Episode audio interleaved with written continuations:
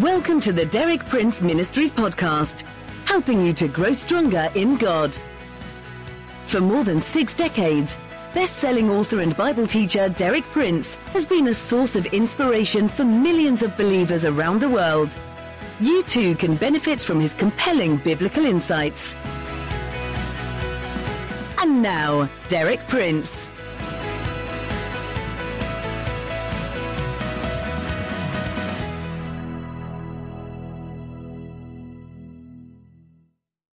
It's good to be with you again at the beginning of a new week, sharing with you out of truths that life has taught me. Truths that have made the difference between success and failure in my life and can do the same for you. This week I'll be dealing with one of my favorite themes, the theme of prayer.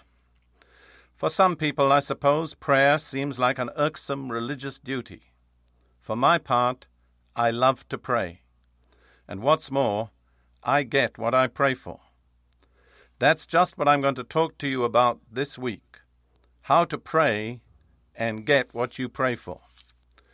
As we come to God in prayer, most of us need to begin by changing our negative and unattractive image of God, which somehow hinders us and stands between God and us. I don't know how it is with any of you, but in my experience, I remember as a boy growing up at school, and I spent many long and rather weary years in boarding schools, God, in my thinking, was somewhat like a schoolmaster. And I really wasn't too fond of schoolmasters. But I think I envisaged God as a schoolmaster sitting at his desk in his study at the end of a long corridor. And if you ever had to go and see the schoolmaster, you kind of had to tiptoe down the corridor, and probably the floorboards would creak as you stepped on them, and that would give warning that you were on the way. And then you'd knock at the door, and a rather grumpy voice would tell you to come in, and probably begin by scolding you for something you'd done or hadn't done. And I think that picture of the schoolmaster was really the way I thought about God. And so for me to be able to pray effectively, that picture that I had of God had to change. And I think somehow there's a similar picture in the minds of many of somebody who's a rather long way off and doesn't want to be bothered and is probably going to scold us. And, well, the best thing we can do is stay away from him if possible. Now, that isn't at all the truth about God. Actually, when we come to God, He does not scold us. He welcomes us. If anything, he says, Why have you waited so long? There's a beautiful picture of how God welcomes us when we come in the 15th chapter of Luke's Gospel. It's the well known story of the prodigal son who'd strayed away from home, wasted all his living, got himself into real deep trouble, and ended up absolutely down and out, totally broke, with no resources. And when he came to the end of all that, his thought was, I'd better go back home. Perhaps my father will receive me. I couldn't ask him to take me back as a son, but I could ask him to take me as one of his hired hands. And so it says in Luke 15, verse 20 So he got up and went to his father. Now I want you to notice how the father received him. But while he was still a long way off, his father saw him and was filled with compassion for him. He ran to his son, threw his arms around him, and kissed him. See what a welcome he got, as soon as he was willing to turn around and go back home. He never had a chance to say, Make me as one of your hired servants, because before that his father was kissing him and welcoming him back as a child. That's a beautiful picture of how God receives us. He doesn't scold us, He doesn't blame us, he isn't stern and distant. He's loving and warm and gracious. And when we get that picture of God, it altogether changes the way we pray. There's another statement in the Epistle of James, chapter 1, about praying for wisdom.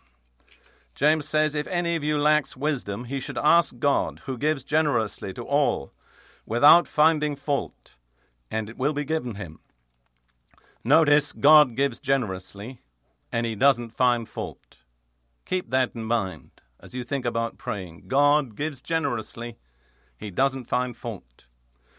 Jesus came to represent the Father to humanity, and the teaching of Jesus on prayer was as totally positive as any area of his teaching. This is what he says in the Sermon on the Mount in Matthew 7, verses 7 and 8. Ask, and it will be given you. Seek, and you will find. Knock, and the door will be opened to you. For everyone who asks receives. He who seeks finds, and to him who knocks, the door will be open. Notice those three positive statements. Everyone who asks receives. He who seeks finds. To him who knocks, the door will be opened. And then again in Matthew 21 22. And everything you ask in prayer, believing, you shall receive. Everything you ask in prayer, you shall receive. And again in Mark 11 24, Jesus says, Therefore I tell you, whatever you ask for in prayer, believe that you have received it, and it will be yours. What could be more all embracing than those statements? Everything you ask in prayer, whatever you ask for in prayer.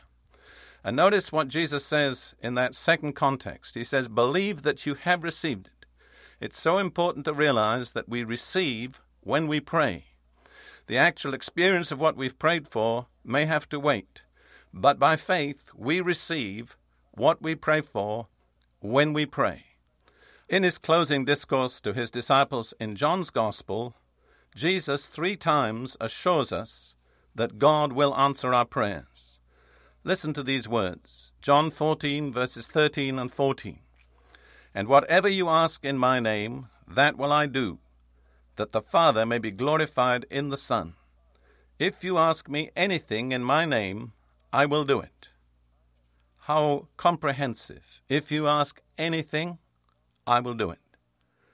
John 15, 7. If you abide in me, and my words abide in you, Ask whatever you wish, and it shall be done for you. Ask whatever you wish. How could you say more than that? Again in John 16, verse 24 Until now you have asked for nothing in my name. Ask, and you will receive, that your joy may be full. There is a special kind of joy that comes from getting our prayers answered to know that Almighty God, creator of heaven and earth, the ruler of the whole universe, has his ear open to our personal individual prayer, that he'll do what we ask him to do individually. That's one of the most exciting experiences that anybody can ever have. Jesus wants us to have that joy, that special joy that comes from seeing the answers to our prayers. And so he says, Ask, and you will receive that your joy may be full. Now, I'd like to give you a final picture for this talk today, which illustrates what God wants us to become through our relationship to Him in Jesus Christ. The words are found in Revelation chapter 1, verses 5 and 6. To Him who loves us and has freed us from our sins by His blood, and has made us to be a kingdom and priests to serve his God and Father. To him be glory and power for ever and ever. Amen. Notice what we have become through the forgiveness of our sins and the cleansing blood of Jesus. We have become a kingdom and priests. Other translations say kings and priests, or a kingdom of priests but we combine two of the highest functions ever made available to man through our relationship to God in Jesus Christ. We are both kings and priests. We are a kingdom of priests. What does that mean? Let's ask ourselves what are the two special functions of kings and priests? I think everybody knows what kings do. They rule, they govern. Not everybody perhaps is so clear as to the special function of priests, but the Scripture makes it clear that the special function of priests is to offer sacrifice. So, as kings, we are to rule.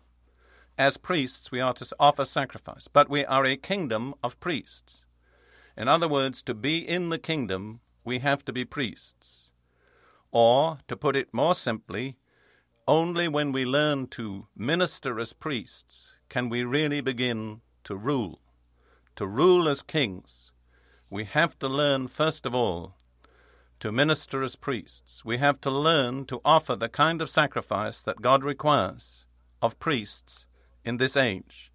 This kind of sacrifice is stated in 1 Peter chapter 2 and verse 5, where Peter says, "You also, like living stones, are being built into a spiritual house to be a holy priesthood." Notice what we are to be in Christ, a holy priesthood offering spiritual sacrifices acceptable to God through Jesus Christ. Notice that once the word priesthood is mentioned, the next word that follows it is offering, which speaks of sacrifice. So we're a holy priest offering spiritual sacrifices acceptable to God through Jesus Christ. What kind of spiritual sacrifices does God expect us to offer? Well, we can look at the example of Jesus as recorded in Hebrews chapter 5 and verse 7, speaking about Jesus' life on earth. It says, During the days of Jesus' life on earth, he offered up prayer and petitions. What was his sacrifice? His offering? Prayer and petitions. That's the kind of sacrifice and offering that God expects from us as priests prayer and petition. So God wants us to rule as kings he wants us to offer the sacrifice of prayer and petition as priests. But in order to rule, we first have to learn to minister as priests. In other words, we aren't qualified to minister as kings, to rule and to govern, until we've learned first to minister as priests in prayer. In other words, when we learn to pray, then we're qualified to rule.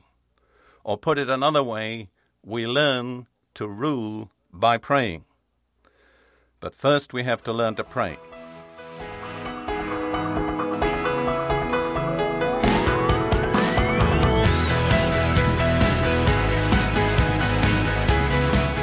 Thank you for listening. For more inspiring teaching, visit our website at dpmuk.org forward slash podcast. And like our page at facebook.com forward slash dpmuk to join our online community. Derek Prince, teaching you can trust.